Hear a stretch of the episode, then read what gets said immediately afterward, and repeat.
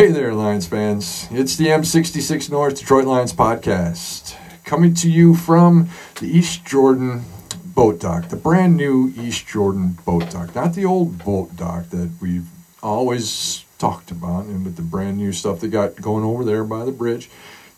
Just hanging out here, dreaming of launching a boat here. That's right. As summer. Coming spring. Anything to do with summer right now. And they've got the East Jordan Ironworks. What is now outside of town, quite a ways in Elmira. There's talk. Maybe I don't know if maybe they're going to keep continuing production in the downtown East Jordan facility before they tear it down and take it away. Okay. Yeah, that's going to happen. They're going to still have offices and stuff down there, but the whole lakefront. They're talking like condos and everything right down the whole, all the way down where the old foundry was. But demand is such that the foundry may just keep going, which means it may keep stinking up the town for a while. Because foundries are kind of stinky. Yep. And production away. I don't think they got that thing going, though, in East Jordan anymore. It's shut down. They got it all moved out of town. But I'm saying, I don't think they did the whole... they're probably doing some stuff. They could double dip for a while, use both facilities, and... Yeah, well, it would be smart if they did right now and try and get us through all this production demise that we've had. Yeah. They got another facility out by the airport. That's what I said. Yeah. Oh, by the airport. Oh, by the airport. Yeah. Nice. And there's an old saying in Sioux Falls, South Dakota, if you're going to go play there as a band, that, we're going to go stink up Sioux Falls, and why is that? Well, because, they got paper plants and different things there that, they can stink up the place. A little pulpy. Yeah, so let's hope that here in the future we can spread the love of Detroit and not give out this whole stinky place up, that... Went through with the murder capital of the world. That's right. Back in the 80s, right? So we're talking about positive things now. Positive things in Detroit, right? Yeah. We're not going to stink up the place. Detroit doesn't stink up the place.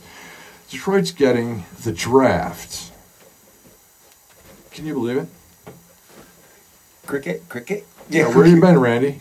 I like the draft. Aren't we doing Hard Knocks first? Oh, I thought we were doing the draft and Hard Knocks. Aren't we doing the draft in 24? Hard Knocks, too. Yes, we're getting Hard Knocks first. I'm more impressed with the draft, I want the draft first, No, we're doing Hard Knocks. That's what's really impressive right now. Okay, you guys go with Hard Knocks, yes. Then we can talk about the draft. All right. Yeah, because that happens in August. I believe the first airing is like August 9th or something like that. Yeah. Well, that's the big news. Yeah. Everybody's excited about that. Everybody's excited about Dan Campbell being on Hard Knocks. Oh, Jamal Williams being on Hard Knocks. Right. And Jason Cabrenda's mother being back on Hard Knocks. Get with it.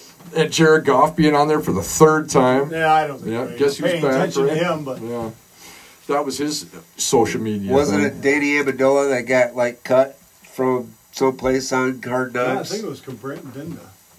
Yeah, maybe not. I don't know. That was the Raiders. Before. He was on the Raiders. Yeah, it was back when they were on the Raiders. Yeah, he was just a rookie. Anyway, there's a lot of big storylines. One thing we will give Eric Slit a big shout out for is, he wrote a really nice article of all the different things that Hard Knocks, can be focusing on with this team. From comeback, from Jeff Okuda's, trying to make a comeback from, basically a first-round bust, to, the defensive backs, coaches, to, Aubrey, Pleasant, trying to establish himself as a future defensive coordinator. Yep. Our defensive coordinator, Aaron Glenn, established himself as a future head coach. Deuce Staley out there, doing the same thing. Jiving it up. Yep. And, and then you got Dan Campbell, the main man, biting kneecaps and, having a lot of fun out there. So it's a big storyline. See, I've never actually seen Hard Knocks once. Haven't you? I've seen bits and pieces. I don't think I've ever sat down and watched the whole series. Yeah, I don't have HBO. We can do it this time. You don't have HBO? No, yeah, never had it, man. Yeah, I mean, I got it for free here and there. You know, they're like, hey, here's a bone, and I'm like, I don't watch movies. Yeah, man. But I doubt that. Yeah, right. You know, thanks, but no thanks. You know? I forget it's there, and then it's gone. You know, I may see like one or two movies, but then, you know, I'll go and look, and it's the same thing over and over and over and over. Anyways. Well, you can always watch it on YouTube. You know, later on. You know, so. So a lot of good storylines, don't you think? Oh, absolutely. It's I may even get HBO for a month or two there and cancel it afterwards because that's my prerogative. But it would be worth it for me too at that point because Jamal Williams alone, right? Oh, great! Oh my gosh! Oh, great! But here's the deal. What I do see with Hard Knocks is. Like Kabinda, right, was the big story for the Raiders. Well, he was Kabinda's mom, right? But it's not going to in Kabinda's mom. But where's the story going to come from? It may come from one of these UDFAs. Exactly. It's not necessarily going to be Jared Goff as the star. It's not going to be Jared Williams. Anyway, it's going to be the struggle hopefully of the underlings, right? We don't even know who we drafted yet. Right. It's usually about the young stars, the young unknowns. Sure. Both. So. And the comeback stories. Yeah. You know, the hard knock stories. And then you get a couple snippets of the veterans just to keep you enticed, but only one or two per episode, from what I gather. Right. It's not every Lion, every show, every time. Right. Right. So. Right. Yeah, in my opinion, this is the greatest time for this to happen. It is. And we are in the second year of a rebuild. It doesn't matter. You know, we don't mind sharing our secrets. They're not anything's going to really be too much of a distraction. You know, basically, we don't mind sharing our secrets because we really don't have any. That's right. We've got a young team. Still, you know, we're going to come out this year to try to establish a good young team. I want everybody to understand something, especially these people that are screaming that, they think that, we should have spent money on a big, somebody, throw some money at, a top safety and a top linebacker, and all of a sudden this defense is going to go from 32, perennially 32, to all of a sudden, top 10. We're all the way up to trying to make 9 wins, let's make sure that they can progress. They walk it back. That's BS. That's not progress. Yeah, they walk it back to it was still like. Top 15. That's garbage. It's garbage. All right. Don't worry about that stuff. We're going to get into no splash here. No splash. And it's okay. It is okay. There might be a few waves, but we're not splashing. The bottom line is this defense is horrible and needs to be rebuilt from the ground up. So there's no point in splash signing somebody. Because that money, those players, they're going to be, by the time this defense is good, those players are going to be gone. Yeah. And it's a waste of that money. Yeah, absolutely. To spend it right now. Yep. What I hope to see on Hard Knocks is Jerry Jacobs, right? And sure. Let's get the Jerry Jacobs story, comeback story. There might be some Jeff Okuda comeback story in there.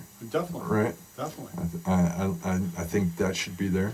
Yeah, and the other undrafted free agent that got hurt there twice. J.J. Parker? Yeah, Parker. Yeah, yep. He'll be involved in the mix. So there's some great storylines there. The city of Detroit. I thought it was ironic that they came out and they said that Detroit got Hard Knocks, and then it was just a few hours later they came out on the same day and announced that Detroit got the draft. Now. I almost think that they're tied together. Yeah. I'm pretty sure Jeremy Reisman said that about a month ago. Okay. Maybe 6 weeks. A while back, he's like, just looking at what the cities that got the draft recently had been on with Hard Knocks as well. So it gives you an upfront exposure. It gets the whole nation exposed to a young Lions team. Gets you kind of motivated, gets a fan base going, and then moves you right into Detroit for the draft in 24. Yeah, look how people, this is the Detroit Lions. They're coming at you right straight down. And they should have a great venue. They really obviously think that Detroit is, can put on a better show than Then who are the other two teams? Well, John? We beat out Green Bay. Yeah, Green Bay. And Washington. Okay, we beat those two out for the draft. Yeah, Washington's the new murder capital of the world. And then this year, can we stop that? Oh, sorry. This year, for the Hard Knocks, it was between the Panthers and the Jets, right, in Detroit? Yes. And so, once again, Detroit looked like it was the better personality, the better gig. So, really, there's five different teams there. They're all kind of in a combination, you know, and Detroit lined up perfectly. Oh, yeah. You know, good personality for both, you know, setups, and that is a good lead in for the NFL. Yeah, and another thing is, too, is they were one of the teams that have not done it yet. You know, so there was really, if they, you know, if they would have said no, the NFL could have actually said, no, you're doing this anyways. Oh, right.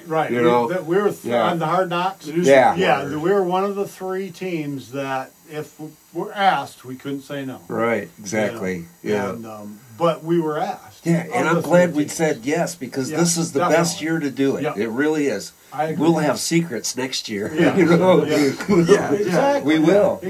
Exactly. Yeah. It's this year is not a big deal. Yeah, it's a growing year. It's not a year you expect to make the playoffs. Yeah. And if you do make the playoffs, hey, that's great, but it'll be after Hard Knocks is gone. So you know, sure, you're going to have some distractions with it, you know, in the team, you know, but in a rebuild, those distractions I don't think they're really going to be all that bad. You know, they're not going to be anything that's going to determine anything. I'm going to theme this whole section here in this hour towards our roster and establishing what we're going to do. And by starting right now by saying last year really wasn't the first year of a rebuild. Okay, last year was the first year of a complete teardown. Yes. We took it right down. There wasn't even a Band-Aid left to rip. Rip that damn Band-Aid off. We did. We pretty much ripped the Band-Aid off. There's a couple of contracts violently that are still sitting there that we'll talk about towards the end. But outside of that, we basically ripped it down to the foundation and then looked for pieces that we could start with and build up from. Okay, we added Panay Sewell. Okay, that established that offensive line. And that was the foundation, and that's, you know, the offense, the offensive line. We could start a foundation from there. Right. All right, and the defense has to be completely rebuilt. And we did this all on a very, very strict budget, too, because we had absolute shit for cap space. You can't do it otherwise. Right. Yeah, that's why they looked at so many.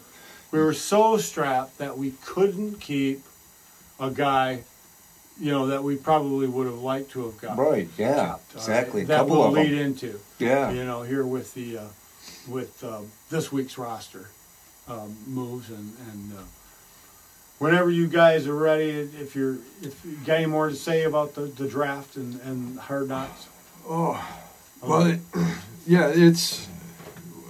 I'm sure we can talk about it a year and a half from now. So there's not a whole lot to say. It's going to be great for the city. It's going to be good to be on camera both times. Where is it going to be at? It's going to be around downtown, all over Campus Martius. There you go. Which is really the hubcap, the center of the wheel, right there in the middle of downtown, and a little bit at Hart Plaza. It sounds another iconic area. Joe Lewis is gone, so that area is all opened up now. I don't know exactly what's going on down there. Talked about Little Caesars. Little Caesars. Yeah. There's gonna be some musical events there. They said they're gonna have some events at Ford Field too. And fireworks over the river. Stuff. Yeah. I was just down in Detroit 2 weeks ago, and it was just amazing. And I didn't get down to Hart Plaza and the waterfront, but man, it was great. It's going to be awesome. Well, last time we were all down there last fall. I mean, the city looks great. Streets are clean. There's lots of people moving. Venues all over the place. People doing stuff. Oh, it was awesome. It looked awesome. I was not expecting that. Yeah, and it was a fun experience. Yeah, I'm curious about the accommodations. Right. You look ahead 2 years from now and booking on the last weekend of April. Shouldn't be too terribly bad. I just wonder if things skyrocketed this all of a sudden, right? Oh, no, that's like $200. You know? No, just for like 12 hours. Yeah. Plan ahead. Book they ahead. Don't have those kind of hotels. Anymore. Yeah, that was one of the greatest times of my life, going to Detroit that weekend. You know, we saw the training camp at the Lions, and we went to a Tiger game. But just walking around downtown with all the music coming from all the buildings, and just the place was rocking. You know, I had a big smile on my face. It surely is. I don't think I blinked for like the whole time we were downtown. It was really cool. Yeah. You got the trolley now on Woodward. What did you say about Detroit? No more bad words. The trolley on Woodward, I think they have a different name for it. It's not the people mover. It's not. I don't know. It's not the trolley, but I have not been on it, or I would know the name. I like the one with all the bicycle turns, and then you drink wine. Right? Yeah, the one with the bar on it. You know, so. Yeah. I saw one down there. It was a little cold. No one was on it. It was kind of rainy. Can't imagine why.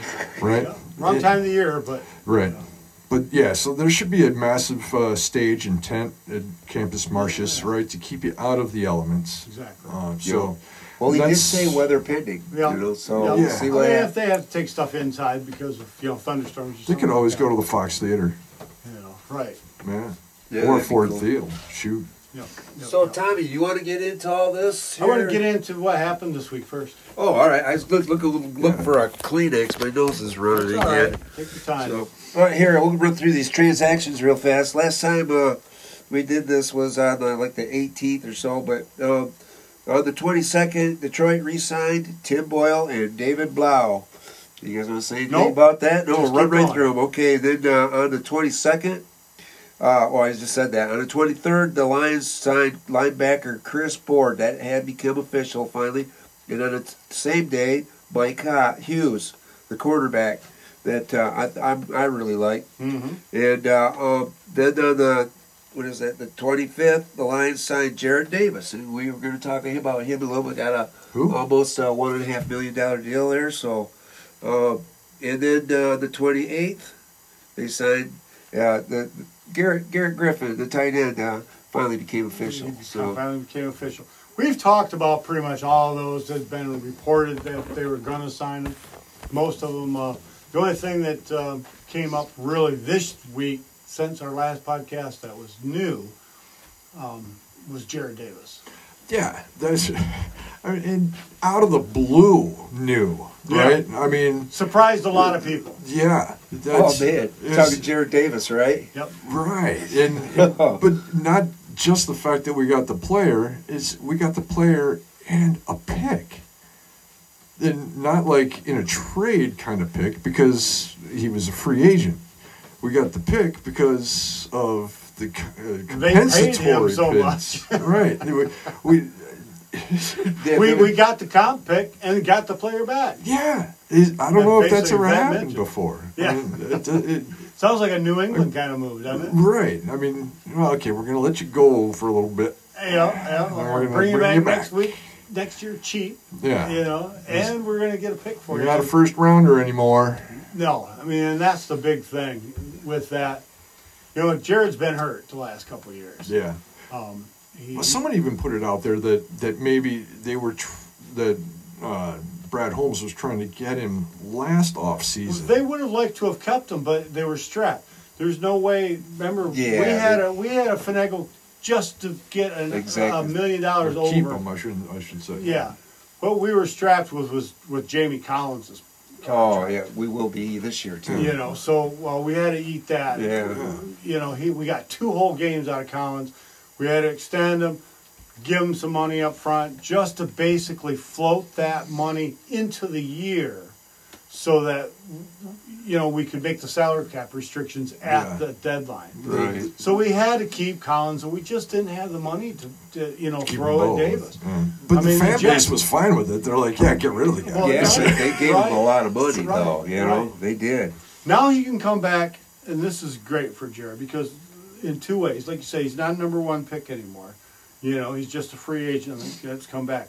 What that means is there's no responsibility for him. Nobody's looking at him to say, this guy needs to be the green dot. There's nobody sitting there saying, he's got to be the Mike. Right. And there's nobody, he's coming back on a contract that says, I'm a veteran special teams guy. And if I can contribute in the rotation beyond that, it's a plus. Yeah, it's a veteran minimum. Yeah. So if he can start as you know, a thumper next to Anzalone on first down. That's what he does. That's what he does. That's all you need him for. Yeah. And if you can get him healthy. He was told not to be that for so long. Exactly. Well, if you just let him be that rover linebacker where all he has to do is find a gap and go hit it. Holy crap, that guy does split some chins. Yeah. I mean, when he hits you, he hits you. So now, if they can simplify his job. Because we're kind of switching our defense to like a 3-4, we're still going to run a 3-4, but we're going to basically run a 4-3-2. It's basically two off-ball linebackers. It doesn't matter if it's, 3 men up front or, 4. 5 back. It's, right. Yeah, well, I mean, whether the 4 guys up front, whether they're defensive linemen or 3 defensive linemen and an outside linebacker, it's still just 2, off-ball linebackers. Right. Well, which one does Garrett play at best? Jared plays it better. I think he plays the Will linebacker, off-ball linebacker. But you basically have your Mike and your Will. Right. But it's 3-4 or 4-3. Doesn't matter. It just doesn't matter. Okay. It's your outside linebackers that make the third linebacker. Okay. The thing is that he can float over and play Mike. He just doesn't have the green dot. If the green dot wants to float over and cover on the opposite side, right, he can, and and that linebacker comes. If he can play rover center, which he can do, right, in that role, and then slide up in his normal role when the Mike's in the center, in the middle, and he is more of a what do they call the robber the robber backer. That is the terminology of this establishment. Then he can just be an attack linebacker. Right, just blitz, just go. And Barnes plays behind him, and I think this is you can afford a specialist. Between those two guys, you got that, and then you've got Board who can play a little coverage linebacker too. So there's your 3 guys over there, and you got Woods backing up Anzalone as your green dot guy. Which I like. I really like that. Those are the smart guys. Those are the guys that are your generals. Well, Woods is making the most money out of all of them.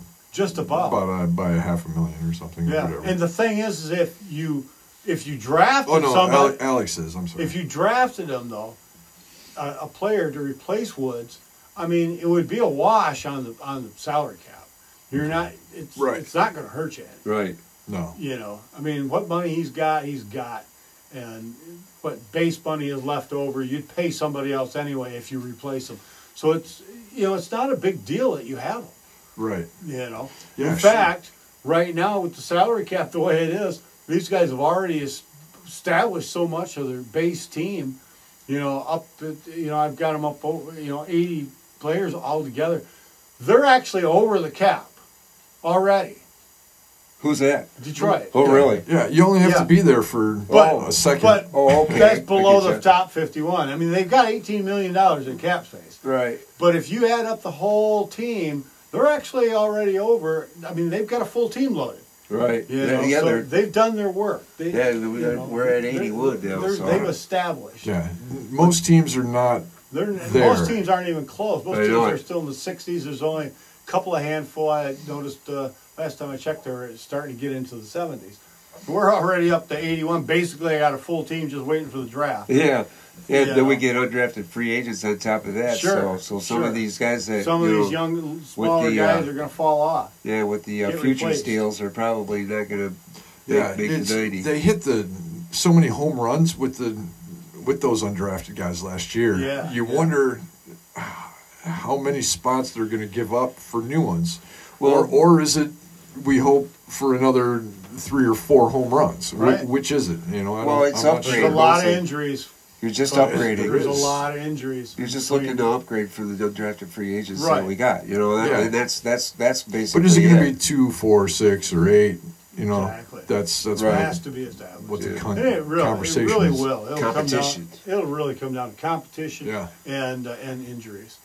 Yeah, injuries is a big one too, especially in Detroit. It has been with the last couple of years, and now they seem to have changed around their little medical staff down there. They got different guys in there doing different things now. So, it's a different year. People, we'll just have to see what happens at this point. Just change the subject for a quick second. The league meeting was this week, and they mentioned that injuries in general were, even though we had 18 weeks this year, injuries were down, concussions were down. Gotcha. Yeah, so excellent. Yeah. And week 18, well, it's 1 year, obviously, of data, but that was lower than expected, I guess. And it was like lower than week 17 or whatever, as far as injuries and things, or something like that. So it seems that that's going well, injury-wise, concussion-wise. And yeah, because they were projecting that the injury would go up because with the extra game. What do you think about overtime? Because they heard now that implemented. The only change is that there's not an initial sudden death if you make a touchdown. Right. You make a touchdown, the other team has the opportunity to tie you back with another touchdown. Yeah. We don't know if it's a timed quarter. Just established overtime, or I imagine. Like one possession and then sudden death, right? Like, well, it is. Right. I mean, sudden death is still there. It's just that both teams get an opportunity to score a touchdown. Right. Yeah, because it's the only difference. So if both teams score a touchdown, then it's sudden death after that. Right, exactly. If they don't place the ball, they kick it off, right? Run it back. Right. We haven't established if I don't think any other rules have changed. Right. Yeah. Is it another coin toss? No. Right. That's no. Okay. There's nothing different other than both teams get a chance to score a touchdown. The way it is now is if you kick a field goal, the other team still gets the ball back. Right. Well, in the initial, when you take off, when you flip the coin, that's the guy that gets the ball. If they score a touchdown, it's done. All right. They're not going to do that anymore. They're saying, if you score a touchdown, we'll give the other team a chance to score a touchdown too. Used to be if you kicked a field goal, the other team got a chance to either kick the field goal or score the touchdown. Whoever took the lead at that point won the game. Right. All right. So now the only thing that's different is that the team, if it gets scored on, gets the ball back. Both teams get the ball. Yeah. Unless it's a defense, Yeah. I think it's both perfect. Teams get the ball. That's I like it difference. That way better. I was kind of bitching myself last year. Maybe that is, if there's one tweak, I would say that's perfect. Yeah, me too. And it's just the off season. Yeah. Yeah. During the season. Overtime rules during the season. No, it's not during. During the season, that's when you can have a tie. In the right, yeah, right, yeah. It only changed for the off season, for the playoffs. For the playoffs, it really they're going to do that in the off season. No, yeah, it's so changed. Here we go again. The overtime is in the off season. I got it. In the playoffs. No, overtime is all year long. There's nothing different for the regular season as there is for playoffs. What is not clicking here? It's the exact same thing. Okay, yeah. We'll move on. Yeah, I think what's confusing in the off season, once the playoffs come, you have to play until somebody wins. Exactly. During the season, you don't. Exactly. That's nothing what I said. Nothing has changed. Yes. During the season, nothing has changed. Exactly. And I said nothing has changed after the season either. The same thing has changed for both. Well, we're talking about the same thing has changed for both. There was a rule change, so we're talking about the same change has changed for both. Rich, God, I don't understand those words. The same change that's happening for the overtime happens both during the season. And the after the season is ended during the playoffs. That's not how I understood it. Of course it's the way you didn't understand it. And we won't get into that. The change was in the playoffs only. No. Okay, so that's good, I guess. The change is a change. If I'm wrong, I'm wrong. You're wrong. Jesus Christ. Wow. See, I don't remember what I read about that, wrong, so I'll let it go. Because I don't have my phone to Google it. Because we don't have 20 more minutes to argue about something that's stupid. Well, stop talking about it. I tried to move on. No, you didn't. I did, but I stopped. Well, I still think I'm right. Well, I do. But yeah, see, how many... Let's take another 20 minutes so you can tell us all how you can't manage one simple little thing, Rich. One simple little concept. Well, stop berating me and we can move on, right? All right, I will. All right, there we go. That's the way.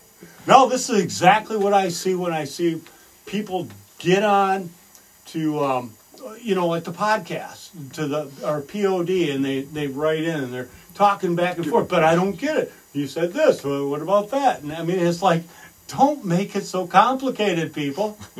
Stop.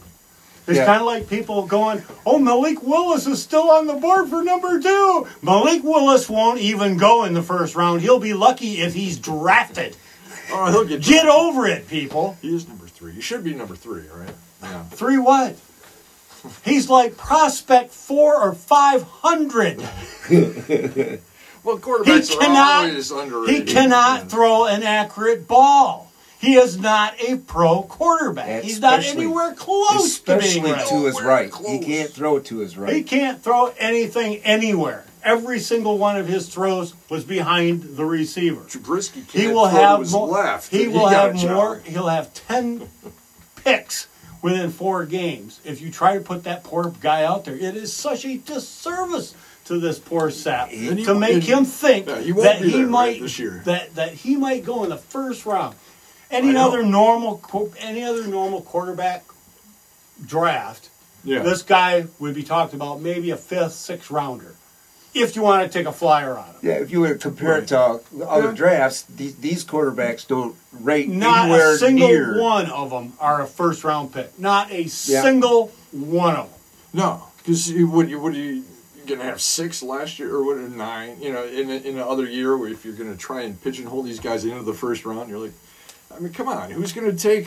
You're not getting that many quarterbacks taken in the first round every year. That's like, right. You're gonna take Burrow. You're gonna have a bad year. You're still gonna have a team or two that's gonna take one of those quarterbacks early in the first round. Yep. You put these guys against other guys. You're gonna take the other. Yeah, but if they take any of these quarterbacks early in the first round, then that's a front office that needs to be fired. Right. Well, watch out, Carolina. You don't need a quarterback. Not that bad. No, you do not need a quarterback this year this badly to gamble and. No, we can't afford it anyway. I mean, to not take us a or anybody take else. A take a first take no, a quarterback please, with everybody two. Else. yeah, everybody. True. Take a quarterback with the number 2 overall pick, and I think it's just throwing your money away this year. You know, you got Jared Goff. You know, sure. You know, Tom calls him stick arm. Yep. You know, stick boy. But the thing is, though, he has the leadership to get you there because he did get the Rams there, you know? That's the whole thing. They're depending on his leadership, his ability to understand the game of football between the ears when he's out there on the field. Right. It doesn't matter if he's a putz. It doesn't matter, you know, if he's a stick arm. If he understands where he's supposed to put the ball, he can establish. This is the offense was rated 22 overall last year, okay? Little bit low for what, you know, the Lions are used to. They had a bad start.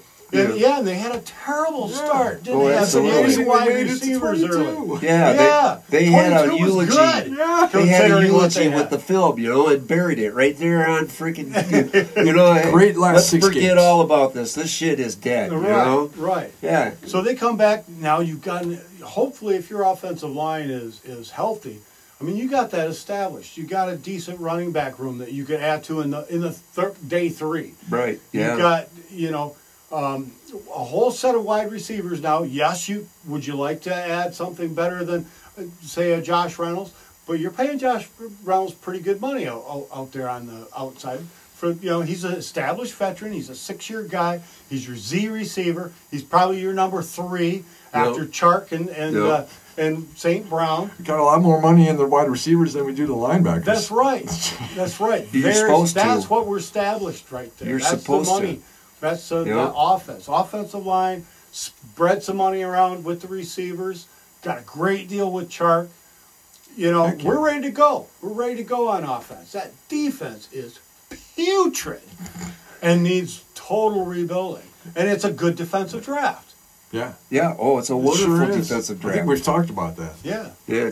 Now, do you think we hit everything in free agency that we wanted to get as far as offense goes, so we can, you know, do like 90% of this draft for defense? I think so. I think we're pretty well established on the offense. Like I said, you know, a nice backup inline tight end. Yeah, I was going to say, what about tight ends? And a backup tackle guard type situation. Those are the only three guys that you really need depth for on the offense. Otherwise, this offense is set. Oh, yeah. I read on Twitter today, or just before the podcast, that we are extending T.J. Hawkinson's fifth-year option. Yes, we are signing him to his fifth-year option. Okay, so they guaranteeing that. Huh? Yep. I think that's $9 million, if going by what Spotrac has on. All right. That's not so bad. Right, that's really not so bad. Really, that's not terrible. No. By any means, I'm happy with that. And they can still negotiate. Yeah, that's true. Long-term deal. You know, what that is that's guaranteeing him June 15th or something. Yeah, but that's guaranteeing him that money. You know, so that is true. Yeah, this year is the first year of the fifth year being guaranteed. Yeah. So you know, it's a guaranteed option. You know, they're telling TJ, hey, we want you to be a cornerstone. You're part of that building up that we're going to do. Yeah. So all they're saying is they're guaranteeing him $9 million this year, next year, or next year in the fifth year, which could be totally wiped away with signing bonuses and other things. And right, if you re-sign him to a long-term deal, it might end up that first year coming in quite a bit less than that. Yeah. So. So how does that? How does that help the rest of the tight ends? I mean, you know, like what we got, Brock. Fucking right, you know, we got, you know, we got Zylstra, Garrett Griffin, and then we've got these other guys that are F style, you know, catch receivers. See if there's anything there. We probably, you know, he'd probably like to see, you know, more of an inline blocker too, right? You know, that might establish themselves a little bit. Like Connor Heyward. For Michigan State, he's more of a superback, but H-back, but he's a tight. He's more like Griffin. Yeah, I would say Griffin's more of a tight end, H-back. I'm rooting for him. I want him in Detroit. I know. Really I love him. I love that guy. I don't know if we got room for him. We'll see. Well, he could be Iggy's replacement. He could just replace him. Yeah, he could just be running back number four. That's what I would do. There's nothing wrong with that. You still have your Timopo and Austin Bryant, or not Austin Bryant. Yep. Bryant, whatever. Hunter Bryant. Hunter Bryant. Yeah. Yeah. So you're still paying them, you know, to be hurt. At these guys really never got the chance to get established. They're still just one-year guys that, you know, this year's, you know, UDFAs may replace. Right. You know, those are the guys. Yeah. So we'll, you know, that's keeping a close eye. When's that going to happen? Does that happen before the draft or after the draft? Right, with the UDFA signings and making room for them. Yeah, they'll have to. It's just one day at a time. Yeah. I mean, you can take one guy off, add another guy. Yeah, at that point, you just. Because they usually add like 12 guys after the draft. Yeah, there's usually room. Right, as soon as the draft is over. That's not going to be that way this year. Doesn't look like it. So, as soon as the draft is over, and they signed UFAs right there and now. So that'll be something that we'll watch over the next 3 weeks leading up to the draft. If there's some guys tail end here that start trickling off. Right, yeah. You know, if they start giving some you know, non-football injury releases too, and that type of situation. Yeah. Right. Like Charlie T. Yeah. Charlie T. Tawawa, blah, blah, blah. Tomopo. The car wreck guy. The guy got in a car wreck with the one guy that drank way too much. Yeah. So where we're established right now, real quickly with the roster, we've got, I've always done this. You know, I've been doing this for years. It just, you know, I've taken the roster and building it on a 7-year cycle. Yeah, and flip your team over every 7 years. Yep. The offensive linemen are good for an extra year. Okay, that's just the way I look at it. The offensive line and quarterback can be up to 3. But on the flip side, tight ends are down a year, running backs down 2. Oh, okay. Wide receivers about average. Then on same thing kind of works out on the defense with defensive linemen pretty much average, linebackers and safeties down a year, and cornerbacks up a year. So what are you calling average? 7 years. 7 years, okay. That's my 7-year run. Yeah, 7 years. So some guys can be... Yeah, so that's why you can, with the addition with the offensive lineman and quarterback, you can usually add an extra wide receiver in that group. Right. You see, because, you know, there's an extra a few years there. Gotcha. Okay. And that's how you just kind of keep rolling your roster over. And to have a healthy roster, you have a mixed group of veterans and guys that are on their rookie contracts. The youngsters. The youngsters. And when you start getting too many veterans with bloated contracts at the end of their, you know, cycle, yep, then that takes away from your cap flexibility. And your youth. Yeah. But the biggest thing is now when you want to go out and sign a free agent to actually, you know, that is a good guy for your team, you can't do it because you got no damn buddy. Yeah, you're strapped. So yeah. This year, if you figure seven, and I always figured 7.5 was your average number of players per year. Okay, so you established, you know, every 4 you got 30. Okay, that's your you know, rookie contracts. And then that leaves you with 53 or 23 more on your 53 roster that can be up for your veterans. Yeah, seven. Excuse me. But it's 7 rounds, so you got 7 players. Sometimes you have an 8th player, so 7.5. Or an UDFA. Yep. Right. Over. It's 15 every 2 years is basically what I figured. Right. But 4 years, 30. Yep. So overall, I figure about 31 to 22 is a healthy players. Okay. We have 9 picks this year, so we may get a couple more. So this year, guys that are actually veterans that are getting paid, we have 20. Okay, so that's not bad. That's fairly young. We've got 4 guys that are actually at 7 and 1 guy at 11. Okay, so there's only 1 guy that's established. That's Brockers at 11 years. That's really well outside of that 7.5 average. Of you know, player life. That's the guy you hope you draft every time. Yes. But you end up with 7. Yeah. 7 guys that go 14 years. It's not a bad mix, though. I mean, we've got 5 guys over 7 years or more. We have 7 at 6 and 8 at 5. So 8 and 7, that's 15. That's exactly where you want to be at 5 and 8. We have young veterans mixed into that first 5. This year's young veterans. Now, this year's, who did we sign? Frank Ragnow and Tracy Walker. Those are the 2 guys that we drafted, that we signed, that are year 5. These are the guys that are busting into their prime. This is what you want to establish. Outside of that, we added Chark. Okay? Yeah. Is a 5-year guy. Hughes is a 5-year guy. Board is a 5-year guy. Okay, so we added, established those, right? I think there was... They weren't splash signings. They weren't necessarily... Other than Chark, could be. Yeah, he could be, right? Yeah. But he was still low-key, right? He wasn't top of the list. Right. He's still got $10 million.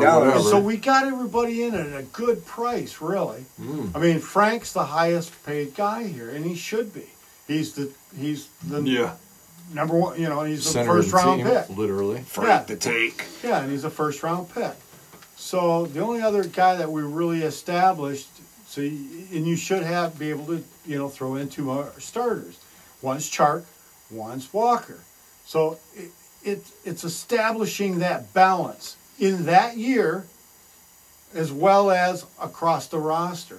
Same thing now in year 6. In year 7, that's where we have all of our vets that are really getting paid the most. Jared Goff, Taylor Decker, Vitae, Those are three of the 4 7-year guys. The fourth one is Romeo Okwara. Okay, and Romeo is getting about $14 million. He's the third highest guy paid. So you got Romeo and Brockers are your two defensive guys that are taking up the big money. Yeah. Now, how do they fit in? Now, Brockers is your veteran. Aging veteran. You got to replace him. Salary cap wise, you can't. Right. I mean, it's a wash. You might as well have him here as long as he's productive.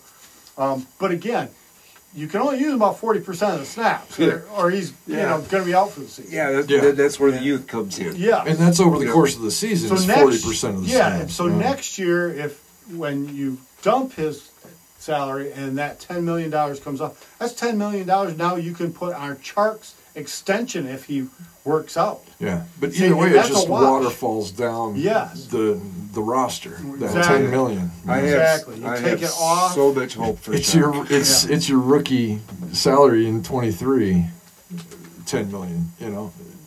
Sure. However you want to look at it. Sure. It falls through the roster. Yeah. So the 6-year guys really are the nice ones here. You got Anzalone, you got Davis. Both of those guys come in real cheap. You got Raymond and Khalif Raymond and Josh Reynolds. Khalif Raymond came in reasonably cheap. Reynolds is the only guy that's, $6 million, I think, is he's like the highest guy in that whole entire class. Yeah. So that gives you a year of flexibility now in year 6. Plus you've established a nice age group, of going, where guys fall off naturally. If you go out and you start signing these big name veterans, and you got to give them 3-4 years, and you got to guarantee them a couple of years worth of money and everything, you're starting to get to where you're screwing up your long term flexibility here with this cap. You're putting too much value on his health. Right. Next year is your 4th year guys, that are guys like Hutchinson, Harris. Will Harris, Imani Oruwariye, and Austin Bryant. Those are your 4 guys that you drafted that are your 4th-year players. You can get all those guys back for probably, $15 million in the right slots. Right. The whole thing costs you about 15, escalating to 20, 22 million, the year after that. But if you can establish those guys and keep building properly with the dollars towards the value of the personnel. Yeah, develop your draft picks and don't let them go. Right. Yeah, get them into that 5th year and let them blossom. Keyword there's so development. This year is 22, next year 23. Brockers is off the book. Romeo might come off the books next year. We'll see where Okuda's at. Okuda going into his 4th year. If he doesn't work out, you could trade him, or release him and save half his salary next year. Yeah, that's another $5 million. That was a pretty good sized contract for rookie contract. Yeah, well, sure, he's the number three overall. Yeah. So those are all things that we have to understand that the front office is looking at. They're trying to get the cap back together. They're trying, the structure where it makes sense for the team, and paying high-priced free agents this year just doesn't do it. No. Do what you had to do to complete the offense, and that's getting your X receiver, and that's Chark. Yeah. You did an outstanding job there, and really that established everything. That tied it together. Yeah. Seat to it, yeah. And you don't have to rely on the draft for that position. Right. Now the defense, when you look at the defense and you look at the grades, the NFL's grading. Latest one came out this week. And oh my God, it is just, it's putrid. It's awful. We have the 32nd worst, defense, period. And what's bad, is from the back forward, really. And although you start out with cornerbacks were probably the 2nd or 3rd worst at best in the league. Only Minnesota's, I think, was actually worse. Yeah. The cornerback room and cornerback play. We hemorrhage yards. Quarterback percentage, you know, quarterback rating, passer rating, all of that. We just hemorrhage because we can't stop. And points against, we were not bad. Good. Yeah, right. Even for as good as we felt about our cornerback room. Right. You can talk about linebacker play. It was next was bad, but then they didn't have very good line play in front of them. We got drafted two guys, plus, we had who we had. Rookies. Flowers is gone. Nick Williams is gone. Yay. Now, we have to reestablish those guys, but line was bad. If the line is better, the linebackers can play through them, and they can play better. So it's really, you got to establish the line first. It's a trickle-down thing. Yeah, before you, linebackers are the last thing you really have to cover. So wasting big money on linebackers at this point is dumb. Yeah. It's bad structure for the defense. Real quickly, the best, now, this is where I want to go through this real fast and establish this, but our best defensive group last year were our edge rushers. That might surprise some people. We only had 30 sacks. We weren't that good, that's for sure. Okay? They ran the shit out of the middle. Romeo Okwara had one sack in 4 games. Trey Flower had 1.5 sacks in 7 games. Money. All right, so there's 2.5 total sacks between those two guys in a total of 11 games played between the two guys. They did not contribute. All right, where we did get contributions was Charles Harris, 7.5 sacks in basically all the games. I think he played 16 or 17 games. Yeah, those guys weren't helping him either. Right, exactly. Julian Okwara in 13 games had 5 sacks, 30 tackles overall, and Austin Bryant had 4.5 tackles in 14 games, 31 tackles overall, and he had was given credit for 5 starts. Those 3 guys had 17 tackles, sacks between them, more than half of the total team's sacks. They want to establish more of a 4-man line, I think, mainly because they got to stop the run.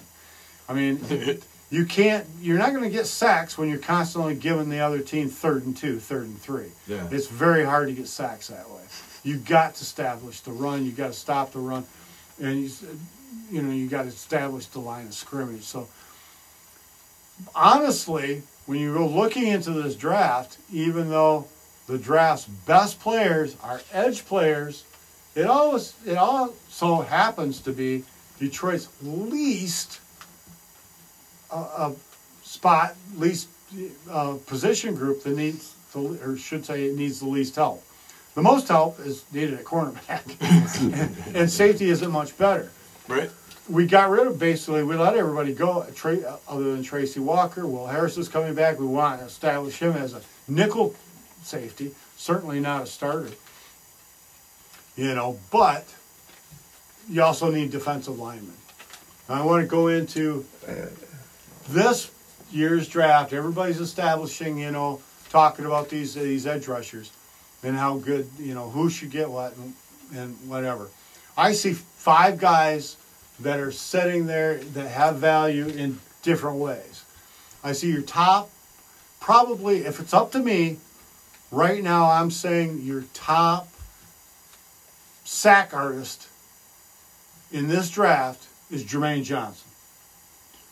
He's probably going to have more sacks than anybody else.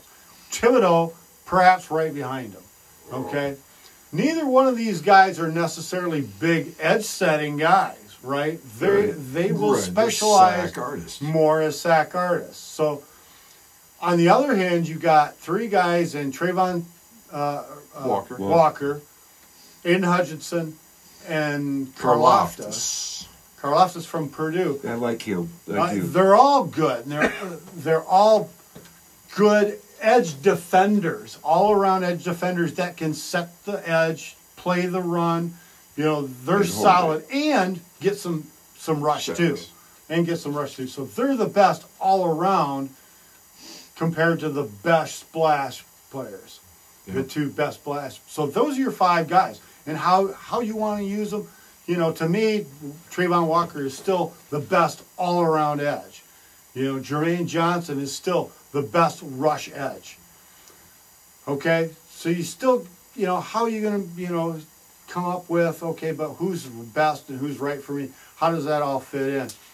And, I mean, to me, if Aidan Hutchinson does not go number one, he's not going to go number two to Detroit either. Even if Walker goes number one, which is, we're already talked that Walker could go number one. Could. Okay. If we like him more, why don't they like him more? I'm going to throw one more thing out there because I won't be back for next week, so I give you guys a little food of thought. And there's one other position on the defense that is high value. There's in the top five on offense, you typically look at quarterback and left tackle. On defense, you're looking at pass rusher and cornerback. There's two cornerbacks in this class that are consistently, you know, on people's big boards up in the top 10, many of them in the top 5. Most of the mock drafts that I look at, either fourth to the Giants or fifth to the Jets, comes off one of the two top cornerbacks. Either Sauce Gardner or Stringley. Is it Stringley? Stingley. Yep. Okay, couple of high-end... Junior, I believe. Yep, couple of high-end cornerbacks. Yeah. Sauce Gardner is a Detroit boy. He sure is. He went to school at Martin Luther King Jr. and then went to college at Cincinnati. Yep, Cincinnati. He's a shut-down cornerback. Sure is. Who never gave up a touchdown in college. Just for kicks and grins last year in his junior year, he gave up 131 yards. Yeah. And that's not for the game. That was for the entire season. 14 games. He gave up less than 10 yards per game. Wow. Are you kidding me? I mean, how many wins have they had in 2 years? So they're gonna try to go back. I think Detroit still. There's gonna be a lot of talk about trading back. Okay, they're gonna try to go back a couple of spots. I hope so. But I think their guy that they really want, and that I think is the next Detroit Lions first round pick, is Sauce Gardner. Boom! Wow! All right, that could be Tommy. You know? Yeah, then I think they follow that up with Jaquan Brisker at 32. Brisker, yes, at 32, and you'll have your cornerback safety combo, safety next. You know, Brisker is a perfect safety to come in that too high. Set up alongside Tracy Walker, and you will have. That's why I talk about cornerbacks giving them the extra year too, because it takes them an extra year to really, you know, the game of football is goes through your head very fast as a rookie cornerback. It takes an extra year to get that established. Yeah, and then they can build from there. I think they would be fantastic if they started out by rebuilding. And now you can move all that whole cornerback room over one. Yeah. Amani Oruwariye now is, as a fifth-round pick, is now where he belongs at number 2. Oh, 2, sorry. Should be number 3.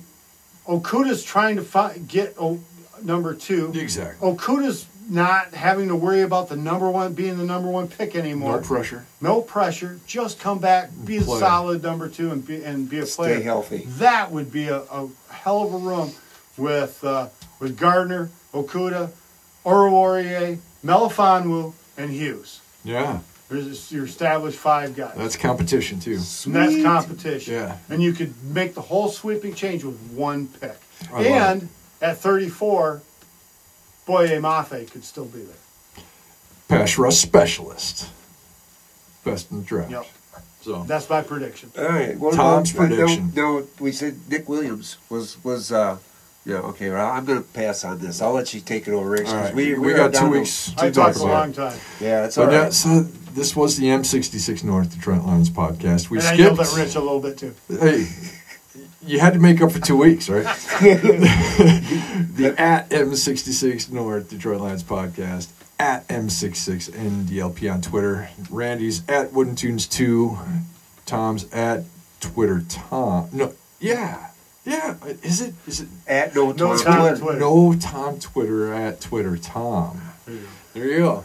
myself at Piss Poor Packers, that guy Dickie, and we have fun.